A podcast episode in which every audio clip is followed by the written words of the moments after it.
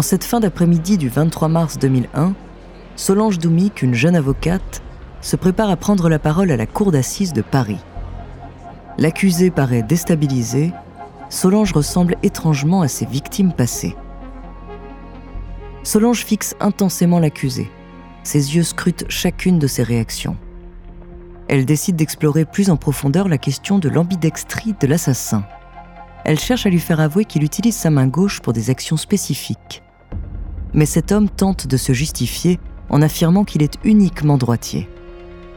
Un sourire subtil se dessine sur les lèvres de Solange alors qu'elle dévoile ses observations minutieuses. Elle souligne le fait qu'elle l'a observé bouger le micro du box et tourner les pages du dossier avec sa main gauche, un geste anodin en apparence, mais révélateur. Dans un sursaut d'agitation, Guy lève brusquement le poing serré de sa main droite, geste instinctif, presque involontaire.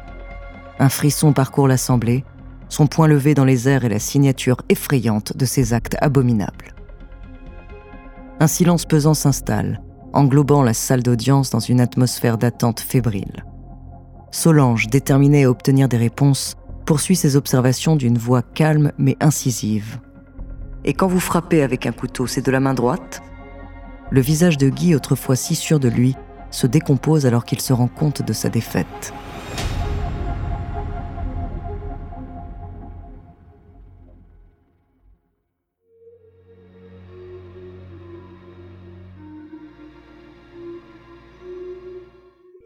Bonjour, je suis Andrea, bienvenue dans Les Fabuleux Destins. Dans cet épisode, nous allons plonger dans les méandres de l'horreur. Je vais vous parler d'un redoutable tueur de l'Est parisien, connu sous le surnom de SK pour serial killer. Son nom, Guy Georges. De son enfance à son arrestation, découvrez son sombre destin.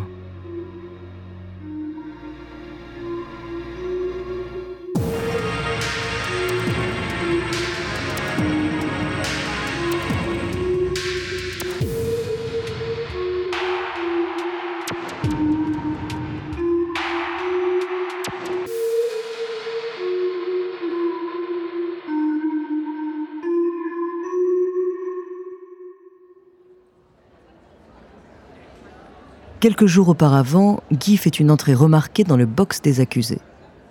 Vêtu d'un sweatshirt vert, il affiche un sourire charmeur. Sa sympathie et sa jovialité sont contradictoires avec les atrocités qui lui sont reprochées. Il exprime des regrets pour les souffrances endurées par les victimes. Il nie catégoriquement toute implication dans ces crimes et plaide l'innocence et l'erreur judiciaire. Né le 15 octobre 1961 dans la Marne, Guy est abandonné dans sa petite enfance et se retrouve pupille de l'État. Avant ses un an, il est placé dans une famille d'accueil qui vit près d'Angers. Cependant, dès son adolescence, son comportement pose problème. À l'âge de 14 ans, il agresse sa sœur adoptive et deux ans plus tard, il tente d'étrangler une autre de ses sœurs. Renvoyé en foyer, son comportement empire et il devient peu à peu un vagabond. À la fin des années 70, Guy commence une série d'agressions contre des femmes qu'il croise dans la rue. Quelques années plus tard, il commet plusieurs agressions sexuelles avec tentative d'assassinat. Il passera par de multiples incarcérations, mais sera toujours relâché rapidement. En 1984, alors qu'il est en permission, il agresse sexuellement une jeune femme, puis il essaie de la tuer. Guy finit par recevoir sa plus lourde peine jusqu'à présent, 10 ans de prison. Mais dès le début de l'année 1991, Guy bénéficie d'un régime de semi-liberté. Le 26 janvier, alors qu'il profite d'un jour de permission, il quitte la prison de Caen avec la ferme intention de ne pas y retourner. Cette nuit-là, il part à Paris et assassine et viole Pascal Escarfeil, une jeune femme de 19 ans. L'année suivante, alors qu'il veut récidiver, sa tentative se solde par un échec. Les forces de l'ordre l'appréhendent et le conduisent derrière les barreaux. À peine libéré en 1994, il se livre pendant un an et demi à une série de sévices envers sept femmes, dont quatre sont assassinées. Cependant, cette fois-ci, il ne se fait pas prendre et la police ignore tout sur l'identité du meurtrier. Malgré une recherche acharnée, Guy réussit à échapper aux forces de l'ordre à plusieurs reprises. Les enquêteurs rencontrent divers obstacles sur leur chemin. Tout d'abord, l'une des victimes dresse un portrait robot peu ressemblant. Ensuite, les enquêteurs commettent une erreur, ils découvrent une empreinte de pas sur l'une des scènes de crime et font une confusion entre le pied grec et le pied égyptien. Enfin, ils bénéficient d'une chance incroyable lorsqu'une de ces victimes ne parvient pas à le reconnaître sur une photographie. Désormais, sinistrement surnommé le tueur de l'Est, Guy perpétue quatre nouvelles agressions, dont deux se soldent par la mort de ses victimes. Nous sommes à la fin de l'année 1997 et l'enquête prend un tournant décisif. Le juge d'instruction Gilbert Thiel décide de lancer une recherche de comparaison d'ADN à l'échelle nationale. Grâce à cette démarche d'uniformisation, l'enquête progresse rapidement. Les traces découvertes sur les scènes de crime pointent toutes vers Guy. Les policiers se penchent alors sur le dossier concernant Guy il découvre qu'il a agressé de nombreuses femmes par le passé et que les dates des meurtres coïncident avec les périodes où il était en liberté. La police va alors déployer tous ses effectifs pour arrêter ce serial killer.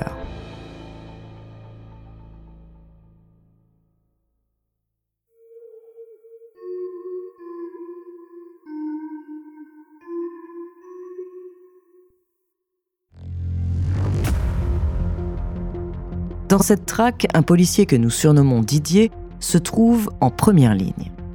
Sa mission est simple, capturer Guy, le fugitif tant redouté. Sachant que c'est un squatteur sans emploi, Guy n'a pas de lieu fixe où aller, ce qui complique grandement sa tâche. Didier est affecté à une équipe spécifique chargée de surveiller de près certains endroits où Guy est le plus susceptible de se rendre. Chaque jour, il se déploie avec minutie et vigilance, scrutant chaque coin, à l'affût du moindre signe de sa présence. Cependant, leur opération est compromise par une fâcheuse révélation de la presse. Le matin de l'intervention planifiée pour le 26 mars 1998, l'identité de Guy Georges est dévoilée. Malgré cette situation d'urgence accrue, la détermination de Didier ne fléchit pas son supérieur renforce les mesures de sécurité et intensifie sa coordination avec les autres équipes.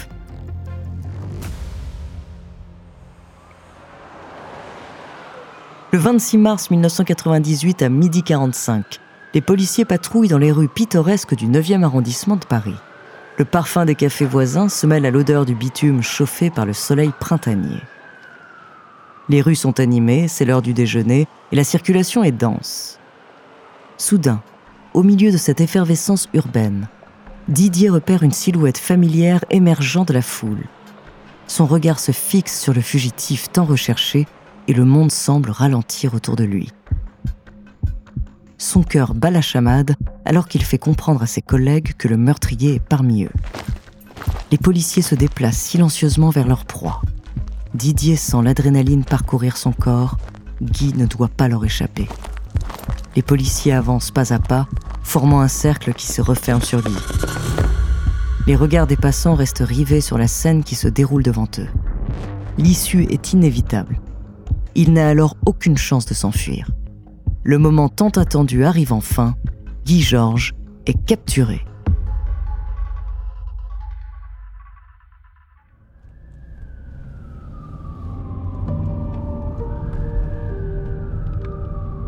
Lorsqu'il est conduit à la brigade criminelle au Quai des Orfèvres, Guy n'a pas encore conscience que son arrestation concerne les multiples meurtres dont il est accusé. Il pense que cela concerne une agression banale comme il en commet souvent. Dans un mélange d'incompréhension et de résignation, il murmure ⁇ J'ai déjà payé ⁇ Le juge Thiel face à Guy Georges lui rétorque d'une voix glaçante ⁇ Pascal, Catherine, Elsa, Agnès, Elisabeth, Hélène, Magali, Estelle, le nom de certaines de ses victimes. Chaque nom prononcé résonne comme un écho de vie brisée, de famille endeuillée. Guy comprend qu'il est démasqué et qu'il va devoir payer pour ses actes. Le 5 avril 2001, Guy Georges est condamné à perpétuité, avec une période de sûreté de 22 ans.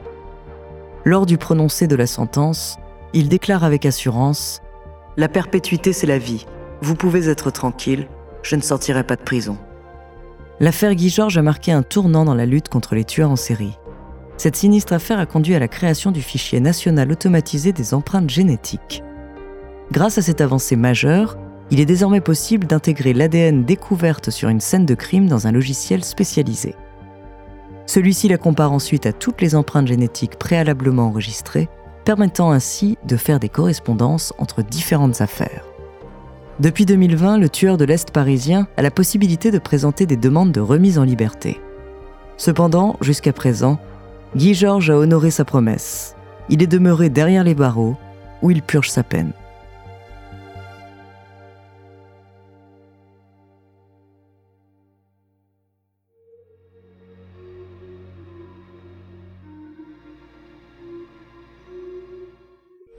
Merci d'avoir écouté cet épisode des Fabuleux Destins. La semaine prochaine, je vous raconterai l'histoire d'un pianiste juif sous l'occupation allemande. En attendant, si cet épisode vous a plu, n'hésitez pas à laisser des commentaires et des étoiles sur vos applis de podcast préférés.